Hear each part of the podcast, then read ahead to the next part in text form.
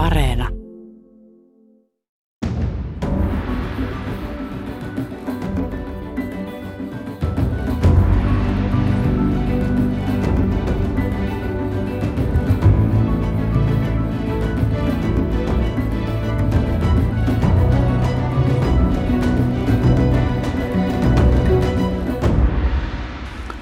Hyvää torstaista aamupäivää, hyvät kuuntelijat. Kuinka moni teistä kuuntelee tätä ohjelmaa Verryttelyhousut ja villasukat jalassa, eli etätöissä? Etätyöbuumi iski Suomeen myrskyn lailla viime vuoden maaliskuussa, kun korona siihen pakotti. Arviolta miljoona suomalaista alkoi tehdä töitään toimistojen sijaan kotonaan. Kaikki eivät toki etätyötä voi työn luonteen vuoksi tehdä, mutta moni siihen tuntuu taipuneen. Pandemia on opettanut yhä useammalle meistä, että työtä voi tehdä siis muutenkin kuin perinteisessä toimistossa. Toimistotyö se on muuten aika nuori ilmiö, vasta noin satavuotias. Joidenkin tietojen mukaan Helsingin henkikirjoista löytyi 1890-luvulla 90 naista, joiden ammatiksi oli ilmoitettu konttoristi. No tänään puhutaan etätyöstä, erityisesti siitä, mitä, mitä, millaista se on, kun se hyvin järjestäytyneesti hoidetaan ihan normaalioloissakin. Ja tutustumme myös coworking-malliin, josta povataan toimistotyöelämän uutta mahdollisuutta. Ja hyvät kuuntelijat, että varmaan ylläty, jos en tällä kertaa siteeraakaan mainita oppikirjaani liike-elämän pikkujätteenä vuodelta 1947. Se kirja nimittäin ei tunne sen paremmin coworkingia kuin etätyötäkään. Ja etätyönähän tässä on puolitoista vuotta tehty myös tätä Mikä maksaa ohjelmaa. Silloin alkuun vuoden 20 maaliskuussa vetäydyttiin täysetään, eli tein paitsi ohjelman taustatyöt, myös itse ohjelmat näkemättä vieraita, niin istuin kotona, niin vieraat olivat kukin tahollaan pelkän ääniyhteyden päässä. No vuosi sitten siirryttiin tähän nykyiseen malliin, eli käyn Pasilassa näin torstaisin tekemässä tämän suoran lähetyksen. Kaikki muu tapahtuu yhä etänä kotoa käsin. Mutta tällaiselle itsenäisen työntekijälle tämä on ollut ihan toimiva malli kyllä. Mutta hyvät kuuntelijat, perinteisen tapaan varmasti monella teistä on myös kokemuksia etätyöstä, niistä olisi kiinnostavaa kuulla. Voitte kommentoida niitä tuolla Ylen nettisivulla osoitteessa yle.fi kohdassa tuoreimmat. Siellä on tällainen otsikko kuin Etätyö muutti perinteisen työnteon mallia. Jatkuuko etätyön tekeminen kalsareissa kotona vai miltä tulevaisuuden työelämä oikein näyttää? Sitä klikkaamalla voitte lähettää meille kommentteja ja kysymyksiä. Mutta nyt on aika toivottaa tervetulleeksi päivän ensimmäinen vieras. Hän on tietokirjailija Timo Rope. Olet julkaissut uuden kirjan etätyöstä. Mikä sai kirjoittamaan tästä aiheesta? No se sai itse asiassa, kun olin jossain vaiheessa sit sotkeutunut tämän työelämään kirjoittamiseen. Ja sitten kun työelämässä tapahtui kohtuullinen muutos 12.3.2020, kun hallitus totesi, että ei kun etäelämään vaan koko porukka, joka pystyy. Ja sitten se muutti aika lailla sitä, ja koska työelämästä olen ollut kiinnostunut, niin se antoi aika lailla tarjottimella suoraan eteen aika luontaisen aiheen. Ja sitten kun sitä aikansa oli mennyt, niin sitten jotain kokemuksia tuli. Ja sitten itse asiassa, kun en ollut kiinnostunut niinkään sitä etäilemästä itsessään, siitä on kirjoitettu niin paljon. Enemmän olen kiinnostunut siitä, että mitä tapahtuu tulevaisuudessa, mitä tämän jälkeen. Ja se on aihe, joka on niin kiinnostava tältä, tästä vinkkelistä katsottuna. Ja sen takia sitä aloin kirjoittaa tätä. Niin tämä on jo 36. tietokirjasi, jotka ilmeisesti valtaosin ovat käsitelleet juuri työelämään liittyviä kysymyksiä ja, ja yritysten johtamiseen liittyviä kysymyksiä. No markkinointiin, johtamiseen, työelämään, jonkun verran bisnesälyyn ynnä muuhun vastaavaan, mutta liiketoiminta on aika pitkälle ja työelämään ja yrittäjyyteen, koska yrittäjä olen taustaltani. Niin mikä on oma suhteesi etätyöhön? Olen ehkä ymmärtänyt, että sinulle toimisto on ollut kuitenkin tärkeä. Toimisto on ollut äärettömän tärkeä. Siis lähtökohta, että mä en ole tässä lähtenyt ainakaan siitä henkilökohtaisesta etätyöihannoinnista. Mä olen aina tottunut siihen vanhaan maailmaan, että lähdetään töihin, ei oteta kotiasioita töihin mukaan, tullaan töistä kotiin, ei oteta töistä duuniasioita kotiin – että tavallaan on ollut kaksi eri maailmaa ja tietysti se on mielenkiintoinen se tilanne, että niitä kahta maailmaa ei enää ole, vaan on vain yksi elämä, joka sitten sotkeutuu enemmän tai vähemmän toisiinsa. Mutta mä en ole ollut tämän niin etätyöajattelun niin suoranainen ihailija etukäteen. Ei mä tiedä, onko nytkään, mutta mä oon yrittänyt katsoa sitä aika lailla kylmän kliinisesti tätä asiaa. No se oli todellakin viime vuoden maaliskuussa, kun muutamassa päivässä suuri osa suomalaisista vetäytyi etätöihin, kun pandemia iski Miten Timo Rope arvioit sitä, että miten tuo siirtymä oikein onnistui? No se onnistui niin kuin ylhäältä päin katsottuna äärimmäisen hienosti. Tietotekniikka mahdollisti sen. Siis eli tarkoitti sitä, että tulokset eivät ole huonoja, jos katsotaan tältä vinkkeliltä. Ja äh, homma näytti tikkaavan, jos katsotaan verrattuna eurooppalaisiin muihin maihin, niin erinomaisen hienosti. Mutta sitten se on ihan toinen keskustelu se, että mitä tämä on pitkässä juoksussa. Se on toinen keskustelu, että voidaanko sanoa, että nämä on jotain etätyöorganisaatioita. Sitä ne eivät ole. Tämä on ollut selviytymistarina siitä rakenteesta, että okei, kun oli niin sanottu pakko ja sitten oli tekniset mahdollisuudet, jotka mahdollisti sen hoitamisen erinomaisen hyvin ja sitten jotkut ovat selvinneet äärettömän hienosti, se on ollut hieno asia. Kaikki eivät ole sitä tehneet. No, jos ajatellaan tätä kokonaiskuvaa, niin onko tehty jotain suoranaisia virheitä? Ei, koska ei ole yritetty muuta kuin selviytyä. Siis se koko perusajatus oli se, että nyt on pakko yrittää niin hoitaa nämä hommat. Ja ei tässä ollut ajatusta, että nyt siirrytään kerralla etätöihin. Että ei, ei tämä malli ole se, vaan siis jos ajatellaan sitä, että koko etätyöajattelu lähti joskus 80-luvulla, kun näitä megatrendejä ruvettiin esittämään. Ja, ja sitten ennen koronaa oli 70 000 ihmistä etätöissä – ja sitten yhtäkkiä oli toista miljoonaa seuraavassa päivässä. Niin kysymys ei ollut siis mistään niin hallitusta järjestelmän muutoksista, vaan ihan pelkästään tavallaan siitä selviytymisestä. Et selviytymistarina, ja hyvä selviytystarina, ei siinä mitään. Se on ihan ok. Niin, luotko, että tässä onnistumisen taustalla on ollut juuri tämä ihmisten näkymä siitä, että tämä on tilapäistä, tämä on määräaikaista, tämä loppuu joskus? En mä usko. En mä usko, että se on ollut sit lähtökohta, vaan joillekin se oli kauhistus, joillekin se oli ilo koko asia. Ja lähtökohta kuitenkin organisaatiolla oli se selviytyminen. Ja se peruskeskustelu on tässä ollut enemmän se, että on eletty enemmän tai vähemmän päivä kerrallaan. Ja sitten on huomattu, se, se menee hyvin tai sitten se menee hyvin yksilöistä riippuen. Et tota, mutta kokonaisuudessaan, niin kuin sanotaan, kun joskus tuntuu, että ihmiset epäilivät ei noita etätyöpäiviäkään, koska ei ne porukka tee kotona kunnolla töitä, niin tähän osoittautui vääräksi. Siis katsotaan kokonaistuloksia. Että tota, noin, tuloksethan on erinomaiset, jos puhutaan tehokkuuden ja aikaansaannosten vinkkelistä, että siinä asiassa ei ole niin pätkän vertaan niin ongelmaa. Mutta edelleen kun se, mitä minä tässä mietin – aika tiukkaan, että okei, miten työorganisaatioiden toimivuus jatkossa on ja mitä, jos tehtäisiin oikeasti kunnon etätyöorganisaatio, niin minkälainen sen pitäisi olla. Ja se edellyttää ihan muita ratkaisuja kuin mitä tuossa edes ehdittiin miettiä. Mä viittaan liittyen työyhteisön toimivuuteen, mä viittaan johtamiseen ynnä muuhun vastaavaan asiaan. No mitä kokemukset sanovat siitä, mikä tässä meidän etätyössämme ei ole toiminut? Se, ne liittyy pitkässä juoksussa Organisaation kannalta minusta kaikkein keskeisin asia on tota, no, tämä työyhteisömme henki. Minusta on kaikkein keskeisin kysymys. Me satsataan siihen sitoutumiseen, me satsataan me henkeen organisaatiossa niin kuin oikein on. Ja jokainen ymmärtää, että sit jos sä vielä tuut uutena organisaation etätyörakenteeseen, niin mihin me henkeen sitten tuut menemään. Että mitä tällä organisaatiolle ja tällä yhteenkuuluvuudelle tulee tapahtumaan. Toinen kysymys, perehdyttäminen tuottaa ongelmia. Kolmas asia on se, että etäjohtaminen on ihan eri asia kuin läsnätyön johtaminen.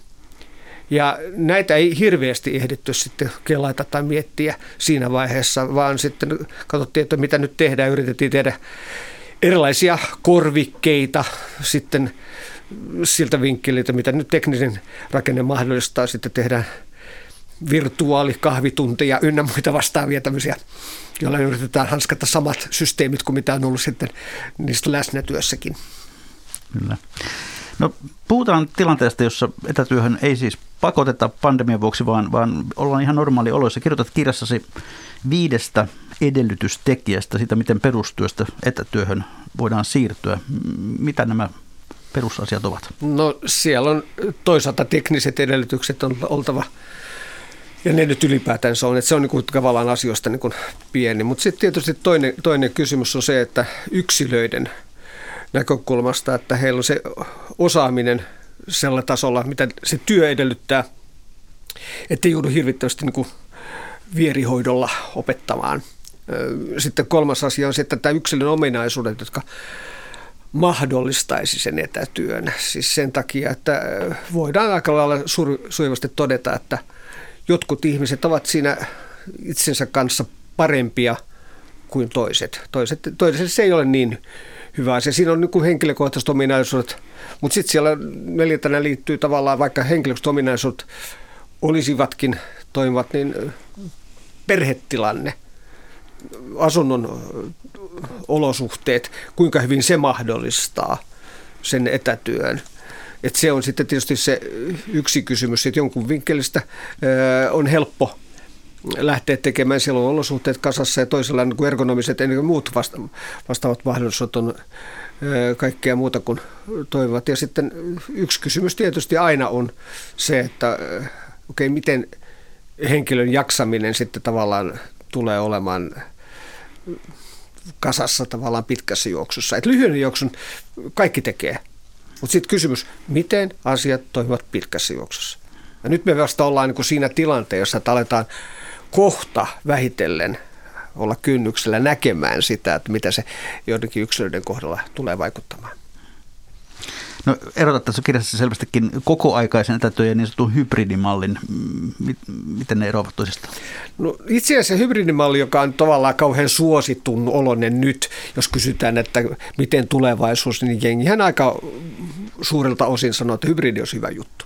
Se, että onko se 23 päivää viikossa, mikä se määrä on, se on toinen asia. Mutta se peruskeskustelu tässä asiassa on se, että jos on kokoaikaisena etätyönä, se tarkoittaa silloin, että tätä työyhteisön rakennetta ei ole olemassa. Mutta jos sä oot hybridissä, sä olet kuitenkin mukana. Siis tavallaan se on sillä tavalla, niin kuin, mä en sano puolivillainen ratkaisu, koska siitä tulee vähän negatiivinen sana, vaan siis se on ra- ratkaisu, jossa niin tavallaan on olemassa tämä työyhteisö ja siellä olevat rutiinit. Mutta jos sä oot kokoaikaisena, niin sitten siellä saattaa jotkut olla kuin orpopiru keskellä vierasta helvettiä, että tota, se asia ei välttämättä kauhean hienosti toimi yksilön kannalta. Ja sitten se edellyttää, että tiettyjä ominaisuuksia, että etäilemässä tuntuu hyvältä. Et kaikille se ei sovi, joillekin sopii erinomaisesti. Jos ajatellaan tuosta kokoaikaista etätyötä, niin, niin millainen organisaatio sitä oikein pystyy pitämään kasassa? Mitä se vaatii organisaatiolta? No se vaatii organisaatiota sitä, että se johtaminen on rakennettu sen mukaan, että se niin kuin tavallaan se pitää kasassa, koska se muuttaa esimiehen roolin. Että jos esimies, esimies siinä vaiheessa, jos olet etäilemässä, on itse asiassa lähin työtoveri – joka tavallaan pitää kontaktoida, pitää varmistaa jaksaminen, pitää hoitaa kaikki. Ei vain se, että tuliko duunit tehtyä ja onko eväät tehdä ja hoitaa niitä ongelmia, vaan silloin ihan toiset tehtävät ja roolit. Ja sitten se vaatii siis, jos kokoaikaista etätyötä tekee, niin sitten se ehkä lähtee liikkeelle siitä, että porukka saattaa olla enemmän niin kuin tietoisestikin hoitamassa jotain hommia, ei niin väliä, että missä. Et siis tavallaan lähtökohta, ne on vaan duunit. Ja eikä siinä mitään vikaa, mutta sitten pitää ehkä organisaatio lähteä liikkeelle siitä, että no ehkä tämä ei ole meidän yhteinen pikku yritysperhe, vaan tämä on jotain muuta. Duunien hoitamismesta ja järjestelmä. Nimenomaan järjestelmä, jonka kautta saadaan hoidettua hommat. Ja sitten jotkut haluaa olla sitä ja todeta, että okei, tulokset tulee kaikki, kaikki fine. No onko tuohon esimiestyöhön olemassa jotain etätyömalleja? Ei kauhean hyviä.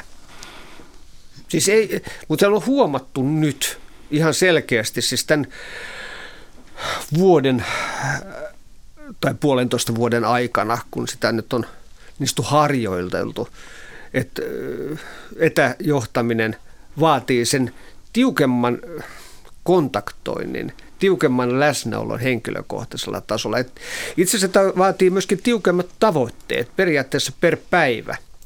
Ja äh, niiden varmistaminen, mutta myöskin se jaksaminen ja äh, kaikki muu tämä. Siis, äh, ja sitten se, mikä on äärettömän mielenkiintoista, kun tavallaan, kun, jos katsotaan isoja organisaatioita, viittaan vaikka isot kaupunkiorganisaatiot, joissa on siis kymmeniä tuhansia ihmisiä töissä, niin tarkoittaa käytännössä sitä, että nehän on pahuksen monikerroksisia – johtuu siitä, että yksi esimies ei pysty kovin montaa henkilöä hoitamaan.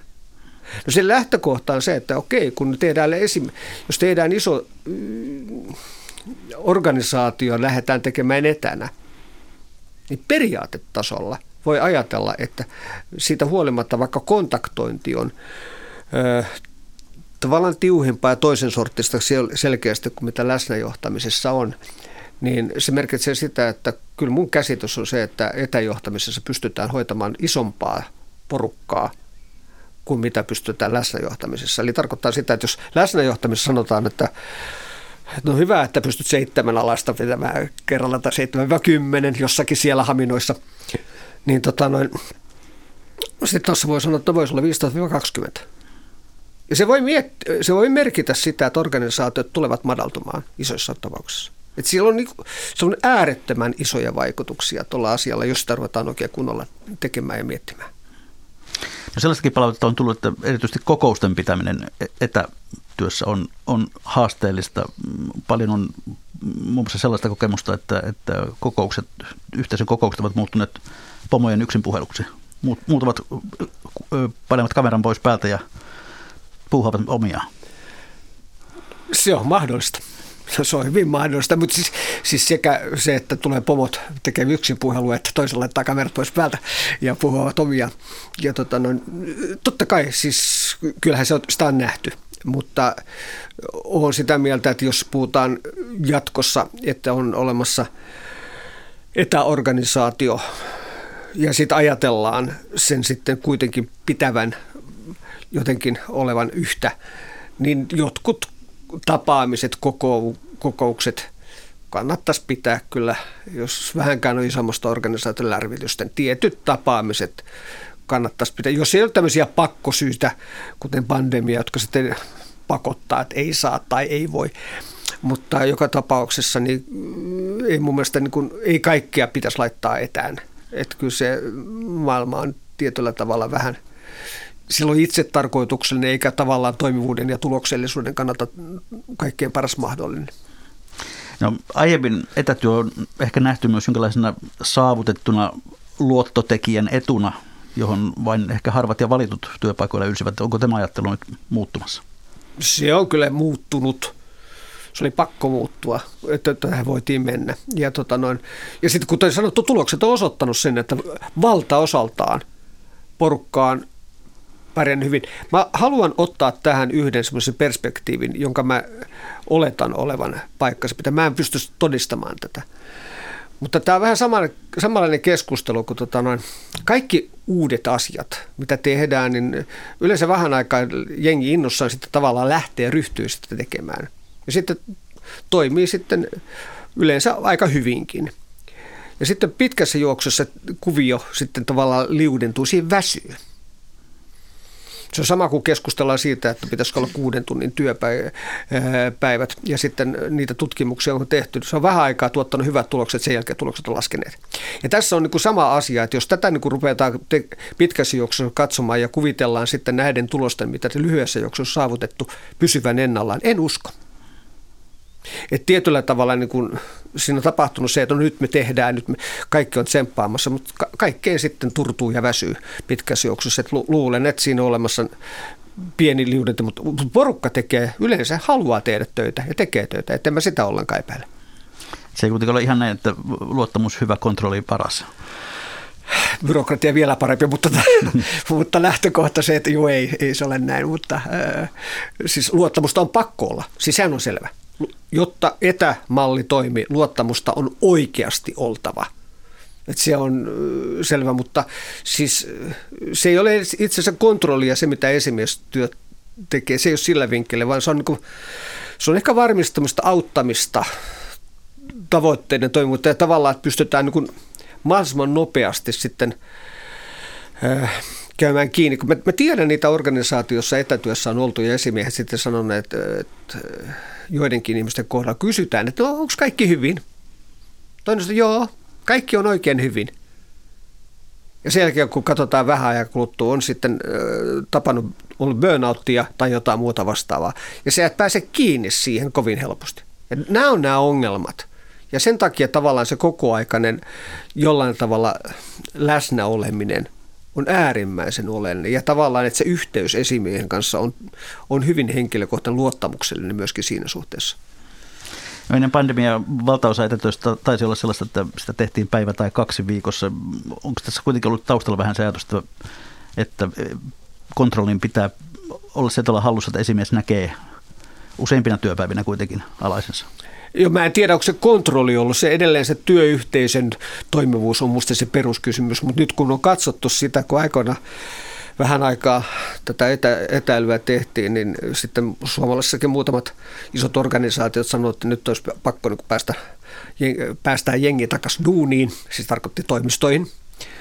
Ja nyt kun ö, tässä ollaan siinä kynnyksellä, että vaikka hallitus toistaiseksi on sanonut, että etätyösuositus on olemassa, niin ö, jotkut isot organisaatiot, Apple muun muassa on sanonut, että ei kun kaikki toimistoihin takaisin.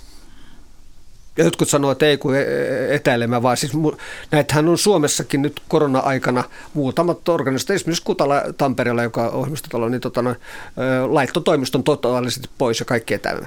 Eikä ole siis pandemian jälkeen tarkoituskaan tulla takaisin. Et siis tavallaan meillä on niin kaksi selkeää su- erilaista suuntaa. Ja sitten on tämä hybridimalli, joka varmaan oli se valtamalli. Että jengi sitten äh, tulee olemaan sekä töissä – toimistossa että kotona, ja sitten riippuu varmaan yksilöstä, kumpi on enemmän missäkin. jo, joissakin firmassa on ollut myös tällainen käytäntö, että etätyötä, etätyö on ollut kiellettyä maanantaisin ja perjantaisin. Siinä kun pelätään, että siitä viikonloppu venähtää. Joo, se malli on ollut selkeästi vallalla ja ymmärrän ihan hyvin. No sitten pyydetään muuten niitä viikonloppuvapaita tai pitkää viikonloppua.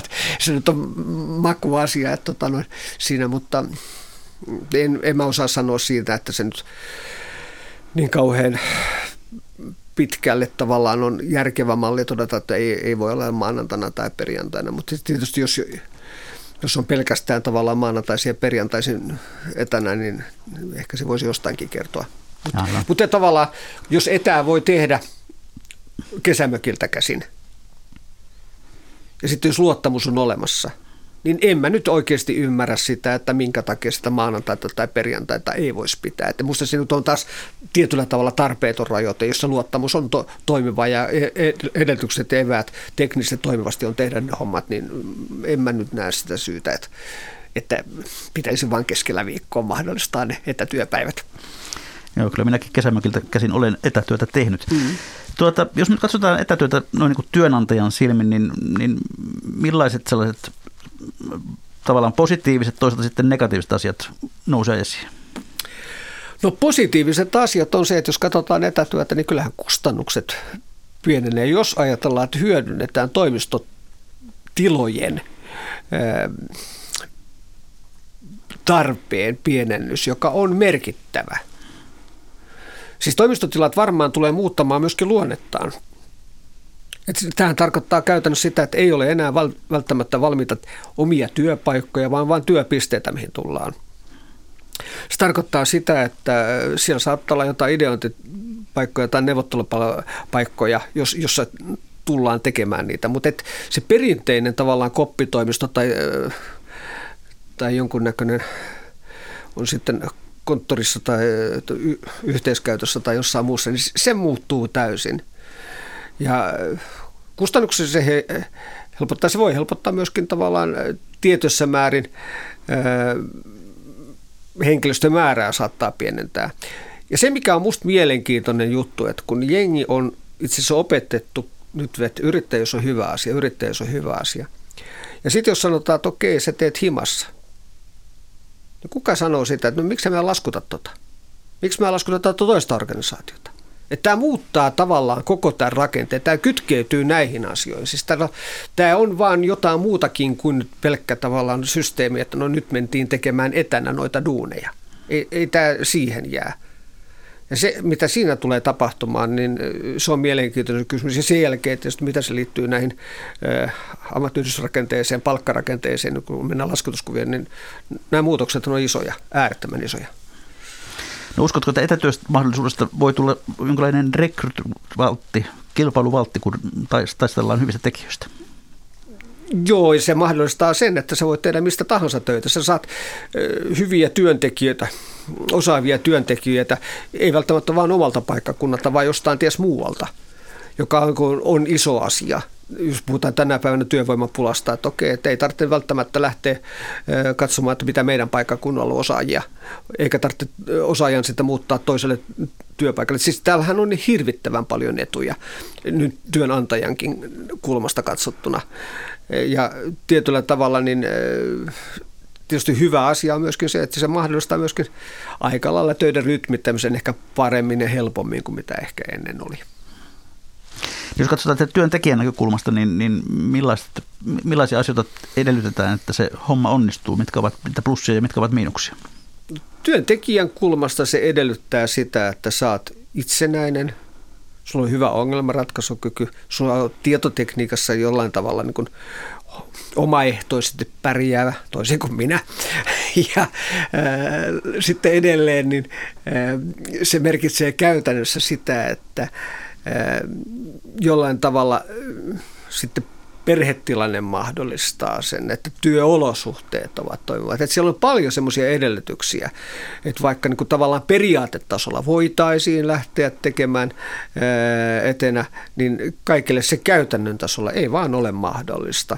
Mutta onhan se sitten eduksi, jos ajatellaan, että keskimääräinen työmatka toimistotyössä olevina on ollut 50 minuuttia – ja, tota noin, ja sitten nämä kustannukset työntekijälle, niin, niin on tietysti oma lukunsa ja silläkin säästää. Ja sitten joku sanoo, että pystyn muuten heräämään paljon myöhemmin, joka helpottaa elämää huomattavasti.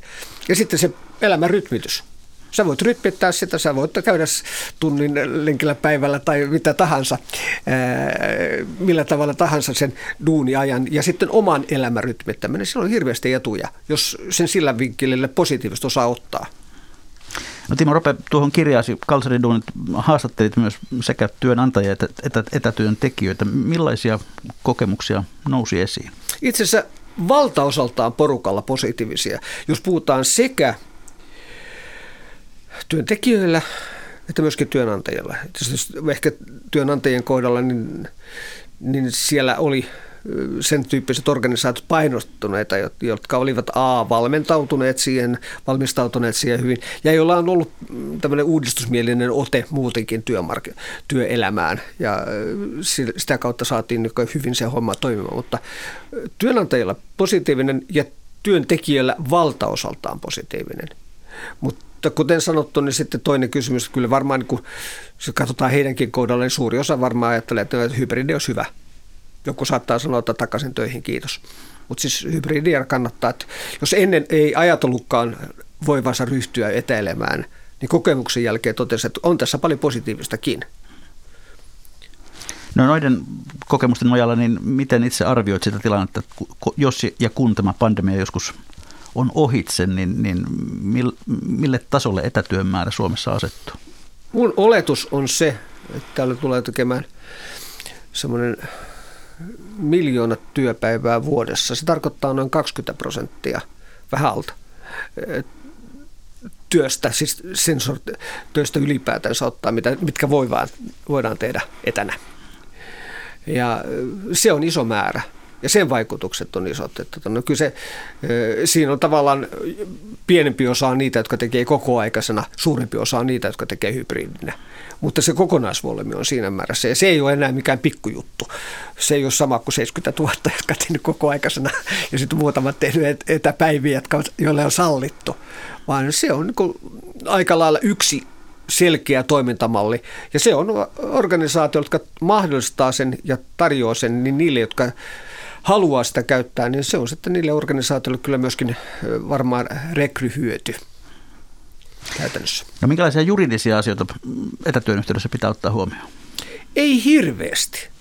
Sen takia ei hirveästi, koska periaatteessa työnantaja vastaa työntekijän kaikista kuvioista juridisesti. Teet sä sitten etänä tai teetkö se sitten sen läsnätyössä. Et periaatteessa ne on sama perusteisia. Ja esimerkiksi vakuutusten kohdalla niin lähtökohtaisesti samat vakuutukset pätee kuin mitä on pätenyt muutoinkin. Siitä huolimatta, että tiedän, että jotkut vakuutusyhtiöt ovat tehneet erilaisia vakuutuksia. Ne on joitain tämmöisiä perustulkintoja, mutta, mutta ei siinä ole niin kuin juurikaan merkittävää eroa.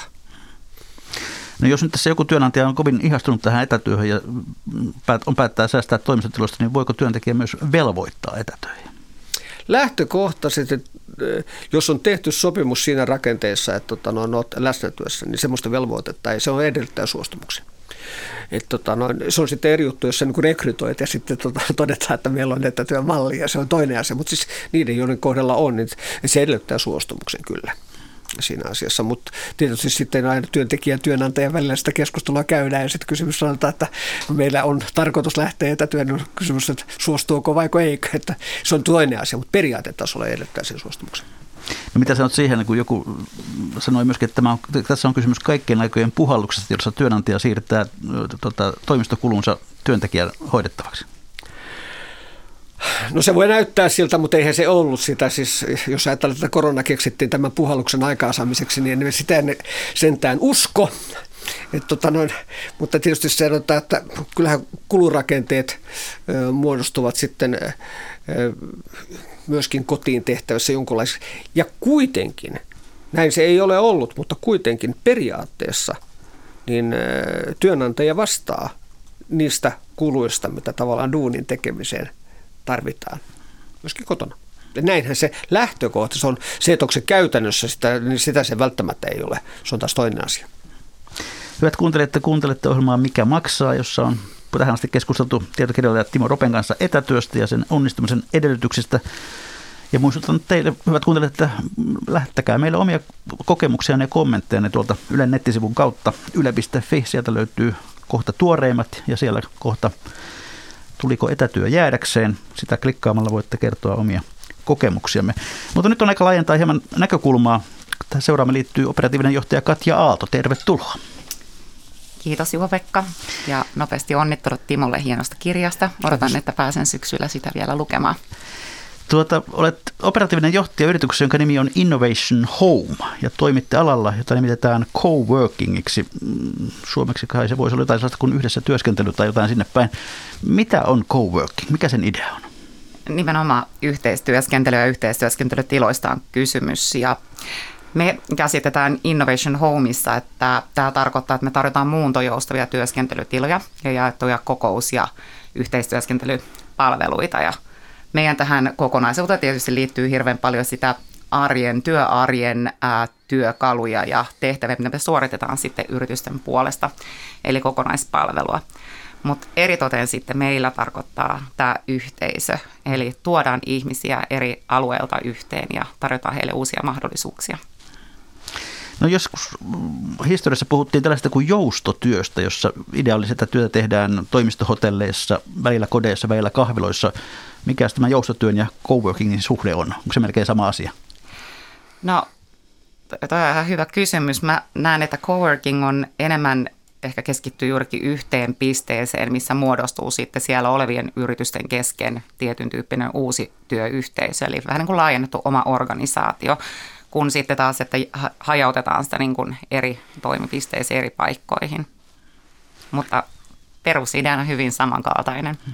No missä tämä coworkingin idea on lähtösi? Kuka sen keksi? No sitä on vaikea sanoa, että kuka on alun perin keksinyt coworkingin, että onhan siinä niin kuin viitteitä erityyppisiin toimistokomplekseihin, hotelleihin, mutta meillä tietysti Petralla ja mulla idea on lähtenyt vuodesta 2015. Niin, viittaa tässä Petralla siis tuohon yhtiön toimitusjohtajaan. Joo, eli meidän toinen perustaja, niin Kyllä. Petra Ere tuli Kola, lapsuuden ystäväni 30 vuoden takaa. No joo, ja tarina on tosissaan lähtenyt sieltä. Teillä on pitkä, pitkä historia. No, miten tämä Innovation Homein oma tarina oikein lähti liikkeelle? Hyvä, meidän on ehkä pakko hypätä sinne 30 vuoden takaa. Niin me oltiin Petran kanssa Pohjois-Espoossa ne tytöt, jotka ystävystyi ja oltiin kovia tekemään siihen aikaan jo töitä, eli tehtiin jatskitöttöröitä, jaettiin lehtiä, hoidettiin lapsia ja, ja tota, jaettiin semmoinen saman niin kuin kaltainen työtekemisen kulttuuri jo silloin ja päätettiin, että, että ennen kuin ollaan 40, niin me ryhdytään yhdessä sitten tekemään jotain. Eli perustetaan firma. No sehän tuntui ihan absurdin kaukaiselta, että, että, että tämmöinen päivä ehkä tulee. Työelämässä lähdettiinkin sitten eri poluille. Petra löysi itsensä korporaation maailmasta ja mä sitten itse markkinoinnin ja tapahtumamarkkinoinnin maailmasta. Ja viimeisen kymmenen vuotta sitten yrittäjänä. Ja havahduin itse sitten 2015, että, että tässä on puoli vuotta enää aikaa, kun Petra täyttää 40, eli aika kutsua, kutsua rouva kylää. Ja ajoitus oli täydellinen. Petra tuli meille käymään mun yhdessä firmassa Lauttasaaressa ja hän oli juuri saapunut sitten tuolta Piilaaksosta ja päässyt siellä käymään aika huikeiden yritysten ää, luona vierailemassa. Ja yksi oli sitten tämmöinen tota, yhteistyöskentelymalli, eli Innovation House ää, Piilaaksosta, Nordic Innovation House, ja siellä sitten nähnyt sen, että minkälaista voi olla se työskentely, kun saman pöydän ääressä on perheyrittäjät ja sijoittajat ja startupit ja semmoinen hyvä jakamisen kulttuuri. Ja me istuttiin siinä ää, villan sohvalla, niin, niin sanoin Petra, että nyt on aika lähteä sitten te- tekemään yhdessä jotain, että laitetaanko hommat, hommat tota etenemään, niin Petra semmoisessa mahtavassa piilakson pöhimässä, että joo, että mä koin tämmöisen mielettömän paikan tota noin, ja, ja lähdettiin sieltä sitten miettimään, että mitä elementtejä voitaisiin Suomeen tuoda. Ja meillä oli tosi kova tahto lähteä muuttaa suomalaista työkulttuuria, ää, tehdä siitä avoimempaa ja myynnillisempää ja, ja yhteisöllisempää. Ja, no siitä sitten idea lähti liikenteeseen ja puoli vuotta myöhemmin me startattiin pilotti vaihe Lauttasaaren Villa Katajassa ja ja tota, meillä oli 40 ihan huikeita yritystä, että isommat oli Accenture ja sitten pienemmät oli huikeita startuppeja ja nähtiin siinä sitten, että miten upeasti niin kuin Suomi olikin niin kuin valmis. Me ei ehkä omasta työssä oltu samalla tavalla sitä niin kuin, äh, täällä koettu, mutta Suomi oli valmis. Me saatiin ihan mielettömän upeita mentoreita paikan päälle ja, ja semmoinen niin kuin jakamisen kulttuuri, että haluttiin jeesaa sitä toista yrittäjää siinä vieressä ja jo ensimmäisen päivän aikana niin meillä oli joka päivä joku liikunta, harrastus yleensä joogaa meidän takapihalla ja ekan päivänä siihen osallistui 16 miestä mun ja Petran kanssa, että oli huikea, huikea saada kaikki mukaan. Ja siinä sitten tapahtui se, että riisuttiin ne niin normaalit työroolit ja oltiinkin niin kuin, tavallaan saman asioiden äärellä. Niin puoli tuntia myöhemmin syntyi ensimmäiset kaupat. Ja silloin me todettiin, että ei vitsi, että jo tässä on niin jotain hyvää syntymässä. Ja syksyllä sitten rupesi tulee kyselyitä meidän porukoilta, että mitä te menette tehdä, että me ollaan kaikki mukana, jos teillä on joku paikka meille tarjoat 365 päivää. Ja siitä pilotista me sitten spinnattiin Innovation Homein niin kuin seuraava vaihe, eli eli tavallaan pysyvä coworking-tila. Ja 2016 naisten päivänä me avattiin sitten Otaniemeen tuommoinen satapaikkainen innovaatiokeskus ja yhdeksän kuukautta myöhemmin niin me oltiin 300 paikkainen. Tänä päivänä meillä on yhdeksän toimipistettä. Meillä on ää, avattu just Leville toinen etätyöpiste. Me pandemian aikana ostettiin yritys Tampereelta. Meillä on Arabiassa ja Kalliossa ja Otaniemessä piste ja sitten myös Los Angelesissa ja Singaporessa. Ja tällä hetkellä ihan mielettömän upea ja vahva yhteisö sitten, kenen parissa saadaan tehdä töitä. Ja hienommillaan tietysti täytyy sanoa, että on ihan suuri niin kuin kiitollisuus sitä arkea kohtaa, mitä sitten saa todistaa siellä meidän toimipisteissä ja miten älykkäiden niin kuin startup-yrittäjien kanssa saa olla, että aika etuoikeutettu on, että pääsee henkimään myös sitten tämmöisten innovaatioiden kasvua ja syntymistä. No mitä te aivan konkreettisesti tarjoatte näille asiakkaille tai, tai, tai jäsenille, niin kuin sanotte? Äh, no se hieman riippuu siitä yrityksen koosta, eli meidän varmasti suosituin tarve tai suosituin, mitä pyydetään, niin on, on tiimihuone.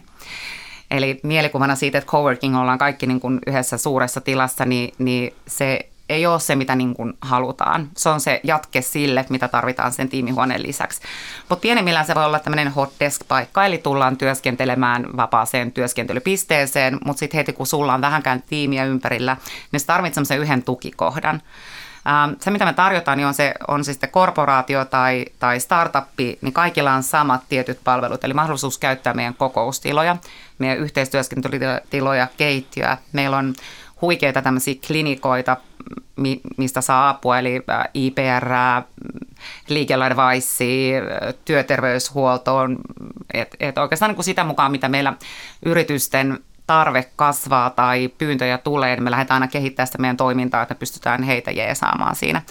Meidän tehtävä on ratkaista se niin kuin työarjen, niin sanotusti ne, ne perusfasiliteetit ja tehdä niistä mahdollisimman hyviä, jotta voidaan keskittyä sataprosenttisesti sen oman niin kuin bisneksen edistämiseen ja työyhteisöön. Ja keskiviikkoisin meillä on sitten joogaa ja sitten aina välillä näitä meidän puuroaamuja, missä me kokonataan yhteen ja hyvin vahva työyhteisö, minkä parissa saadaan työskennellä. Ja sitten meillä on tämmöinen applikaatio, oma alusta, minkä avulla sitten meidän jäsenet voi löytää sieltä yhteisöstä erilaisia talentteja tai palveluita. Ähm, että esimerkiksi nyt jos tarvitsisi vaikka markkinoinnin ammattilaista, niin sitten voi laittaa sinne hakusana, että markkinointi, niin se kertoo, että ketkä meidän niin kuin kokonaisyhteisöstä sitten tarjoaa tähän, tähän olevaa tietoa tai taitoa. Ja sitten se saattaa löytyäkin siitä naapurihuoneesta. No onko nämä teidän asiakkailla omiakin toimipisteitä jossain toisaalla vai, vai onko se toimisto nyt sitten siellä teille? Ähm, isommilla yrityksillä monilla on oma toimipiste ja sitten heillä on tämmöisiä satelliittipisteitä meillä, eli jäsenyys ja mahdollisuus hyödyntää nimenomaan niin kuin etätyöskentelynä meidän omia pisteitä.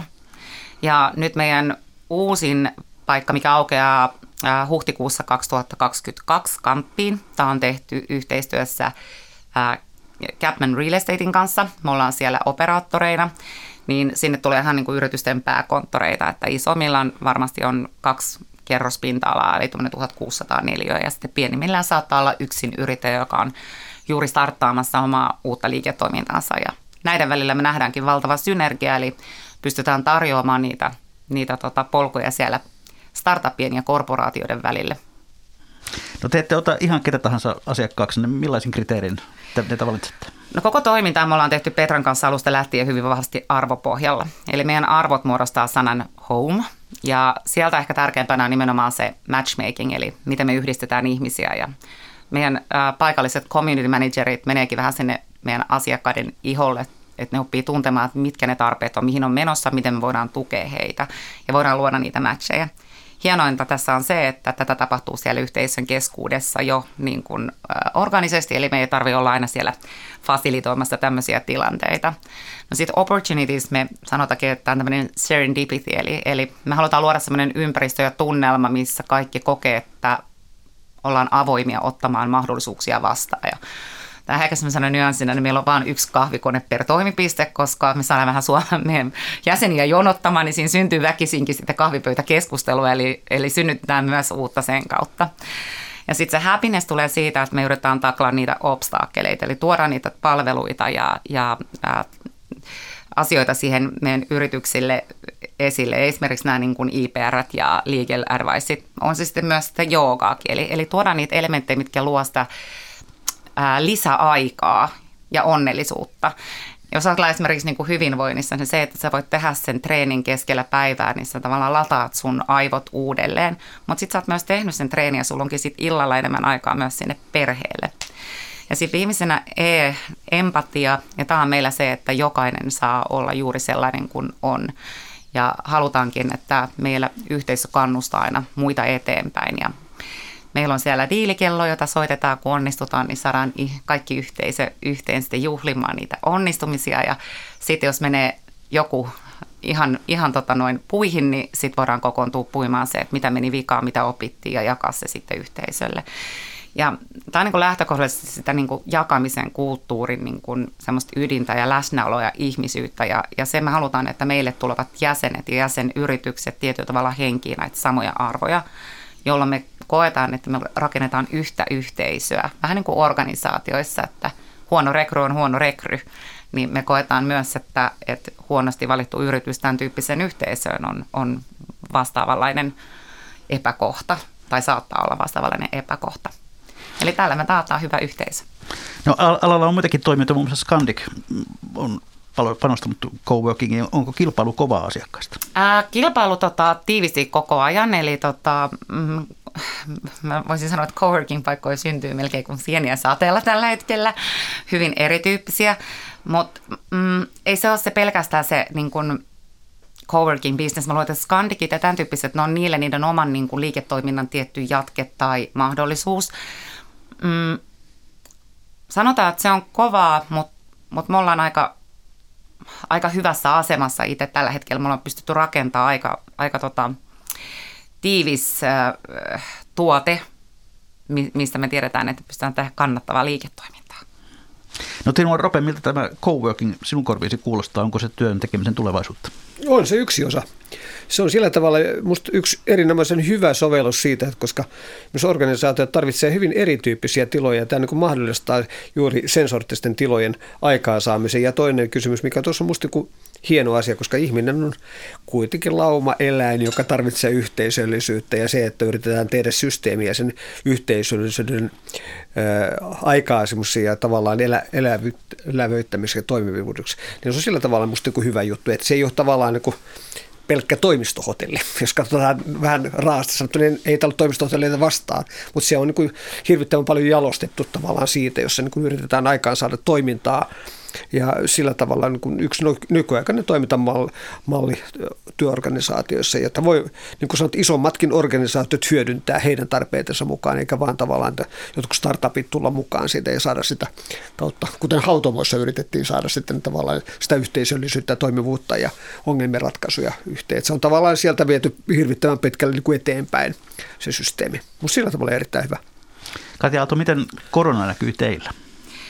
No silloin kun korona tai pandemiaskin päälle, niin, niin tota, samaa meillä tuli etätyösuositus ja, ja toimi, toimipaikoista laitettiin sitten kiinni nämä niin kuin yhteistyöskentelyalueet ja tiimihuoneet tietysti jäi jokaisen yrityksen itse päätettäviksi, että miten, miten heillä niin kuin ne hyödynnetään.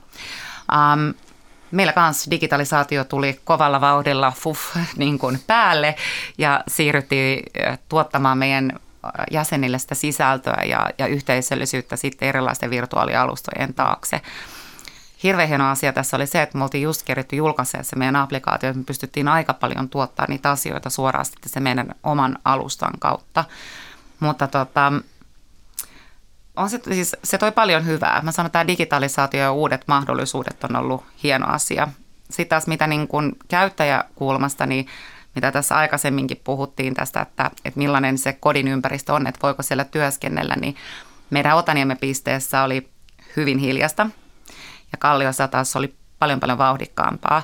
Ja me tultiin siihen lopputulokseen, että Espoossa niin, niin on paljon isommat asunnot ja siellä on mahdollisuus perheiden parissa niin löytää se oma työskentelyalue, mm. kun taas sitten keskusta-alueella, niin asunnot on keskimääräisesti pienempiä, niin se, että sä oot siinä ruokapöydän ääressä etätöissä kahden lapsen kanssa niin, ja jaat vielä ehkä puolison kanssa sitä tilaa, niin se ei kyllä toimi. Ja se taas, mitä niin kuin mahdollisuuksien osalta niin kuin nähdään, niin, niin nimenomaan tässä niin kuin taloudellisessa puolessa isommat yritykset miettii sitä, että miten me voidaan tarjota nykyaikaista uutta mahdollisuutta työntekijöille, eli, eli etätyö tarkoittaa vääjäämättä sitä, että niin isoja neliöitä ei tulla tarvitsemaan. Um, me Innovation Homeilla, kun me tarjotaan sitten tämmöisiä satelliittimahdollisuuksia, niin me nähdään, että me ollaan hyvässä asemassa siinä, siinä tarjoamassa myös näille isommille tai keskisuurille yrityksille vaihtoehtoa, että ne ottaa sitten vaikka kampista yhden kerroksen ja sitten tota, yhdistää nämä etätyöskentelypisteet, jolloin niitä omia neljöitä ei välttämättä tarvitakaan sitä sitä määrää, mitä aikaisemmin on tarvittu. Ja sitten tietyllä tavalla vastuullinen myös, että harvassa isossa toimistossa tarvit niitä neukkareita siinä niin kuin käyttömäärässä, kun mihin niitä on, on rakennettu, niin sitten taas, että tämmöisessä, kun jaetaan niitä olemassa olevia neljöitä, niin siinä syntyy myös sitten tämmöinen vastuullisia puolia. No selvästi on nähtävissä, että, että sekä coworking että etätyö ovat tällä hetkellä työelämän trendejä. Mitä muita tällaisia isoja kehityskulkuja näette mihin työelä, suuntaan työelämä on menossa? Siis se, mihin mä viittasin tuossa yhdessä vaiheessa, on se, että tämä yrittäjyysmaailma, joka on tietyllä tavalla näkynyt sitten erilaisella niin kevytyrittäjyytenä kuin jossakin muussakin rakenteessa, on yksi siellä taustalla oleva kasvurakenne. Ja nyt kun nämä kaksi yhdistetään, niin, tai yhdistyvät, mitä välttämättä kukaan ole yhdistämässä, mutta yhtäkkiä ihmisten päässä yhdistyy, että okei, että mä teen himassa töitä tolle firmalle – mulla on työolosuhteet täällä, jos on vielä itse rakennettu, niin miksi mä voisi tehdä jollekin muualle? Joka tarkoittaa sitä, että yhtäkkiä siis tämä perinteinen erilaisten tulojen, työtulojen sirpaloituminen eri organisaatiolähteistä saada itselle ansiota, niin tulee kasvamaan ja yrittäjyys tulee tältä osin varmaan lisääntymään. Että se on kyllä ollut pitkän aikaa trendi ja se tulee olemaan niin jatkossakin ja nämä kaikki elementit, mitä tässä puhutaan, niin ne vaan tukee ja ruokkii sitä samaa mahdollisuutta. Et se on minusta niin yksi selkeä malli. No onko tämmöinen klassinen toimisto kuolemassa? Onko se niin, että on huono idea sijoittaa esimerkiksi tuota kiinteistöön, joka on toimisto? Ja hyvä, jos kysyt multa, niin voisin sanoa, että joo, mutta siis kyllä mä veikkaan, että, että aina on niin tarvetta tietyille määrille tietyissä toimialoissa, niin kuin ehkä tämmöiselle perinteisellekin toimistoympäristölle, mutta mä uskon, että, että tämmöinen coworking-tyyppinen palvelu niin tulee olemaan todella vahvoilla. Tämä on nimenomaan näissä rekryissä, eli, eli työntekijöillä on, on varmasti tulevaisuudessa paljon enemmän vaatimuksia sen yrityksen puolelta, kenelle ne menee työskentelemään, että mitä sen pitäisi heille tarjoa. Mutta joo, mä, ja sitten mä allekirjoitan tuon Timon äskeisen, että toi kevyt yrittäjyys, mikä on ollut trendinä, niin, niin se on ehdottomasti kasvamassa. Mutta mä luulen, että siinä on myös hyötyjä, että jos ajatellaan työnantajan kannalta, niin, mm-hmm. niin hieno asia, että sä saat aina niin kuin asiantuntijoita ja oikeita osaamista ja välttämättä sun ei tarvitse sitoutua ostaa niin kuin täyttä kuukautta, vaan sä voit ehkä jakauttaa sitä. Ja tämä on ehkä vähän semmoista, niin kuin, mitä voitaisiin niin kuin isommin miettiä myös tuolla niin kuin coworking-puolella, eli, eli samoja resursseja voidaankin hajauttaa niin kuin eri yritysten kesken. Mutta näin, näin juuri varmaan tapahtuu. Ja tota, no se lähtökohta, jos kysytään vielä tavallaan siitä tähän toimistojen kuolemiseen, samalla tavalla mä näen sen asian, että tota, no, ei se kokonaan ole kuolemassa, tiettyjä asioita tarvitaan joka tapauksessa, mutta kyllä nämä, kun tavallaan tämä perinteinen toimistomalli siinä laajuudessa, mitä se on ollut, niin on se alkaa olla menneen talven lumia. Ja tavallaan kun jota haetaan tehoa, niin sit se edellyttää muotoja, jossa niin kun ei myöskään niin kuin järkevää palkata koko ajan ihmisiä, vaan ihmiset voivat tehdä osan töitä ja niin pois poispäin. Se toimii ihan toisella tavalla kuin ennen. Katsotaan hieman tuota yleisökeskustelua. Täällä on myös tällainen kommentti, että etätyö on ok, kunhan tehdään selväksi, että työnantajalla on velvollisuus kustantaa kaikki työvälineet työntekijälle ja että työpiste pitää olla ergonominen. Myöhemmin voidaan alkaa miettiä myös sitä, onko työnantaja velvollinen maksamaan vuokraa siitä, kun osa asunnosta toimii toimistona. Sitten täällä pohditaan tätä hiljaisen tiedon siirtymisen ongelmaa, jos ollaan kaikki etätöissä – mutta toisaalta sitten joku kommentoi myös näinkin päin, tuota, että, että tuota, se tällainen kahvipöytä ja hissikeskustelut ovat yliarvostettuja. Mm, mutta tuo, ja sitten näin, että etätyö ei ole oikeastaan mitään uutta, vaan paluu vanhaan. Voisi sanoa, että työpaikka jossain toisella on luokkayhteiskunnan tuote. Niin kauan kun elettiin suhteellisen pienessä yhteisössä, jossa ruoan ja muiden välttämättömien hyödykkeiden tuotanto tapahtui kodin läheisessä ympäristössä, oltiin tavallaan jo etätöistä tai lähityötä tehtiin silloin kotona. Ja tämä helähdys kertoo, että olemme siinä kohtaa lähetystä, että on jälleen legendaaristen viikon talousvinkkien ja talousviisauksien aika. Tällä kertaa Katja Aalto, operatiivinen johtaja Innovation Homeista, saa aloittaa. Mitä vinkkaat tai viisastelet?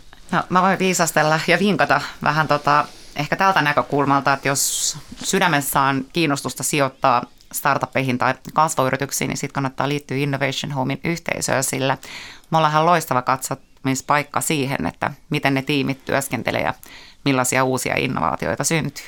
Eli sitten voi sijoittaa varmasti. Mitä sanoo Timo Rope? Meillä jatkan siitä etätyöstä, että jos se elämä on etätyössä, niin panosta itseesi. Siis, eli pidä huolta siitä, että oma elämä ja työelämä – on tietyllä tavalla vähän erillään, koska sitten jos se menee sotkeksi se juttu, niin jossain vaiheessa jaksaminen alkaa hirttää kiinni ja sitten tulostakaan ei tule. Panosta itseesi, se kannattaa aina. Se on hyvä vinkki. Yleisövinkin lähetti nimimerkki Olli ja se kuuluu näin. Tämä liittyy energiaan ja sen säästämiseen. Kun menet viileänä olevalle sähköistetylle kesämökille, kannattaa aloittaa imuroinnilla. Siivouksen kylkiäisenä imurin käyttämä sähkö energia lämmittää. Imuri nimittäin imee kylmää ilmaa lattian rajasta ja puhaltaa sen ulos lämmitettynä. Terveiset tässä oikeastaan voi lähettää vaimolle, ettei sitä mökkiä aina kannata imuroida juuri silloin pois lähteessä, kun olisi jo kiire kotimatkalle. Uusia tapoja. Kiitoksia Timo Rope, kiitoksia Katja Aalto. Kiitoksia hyvät kuuntelijat. Mikä maksaa sitä ihmetellään jälleen viikon kuluttua.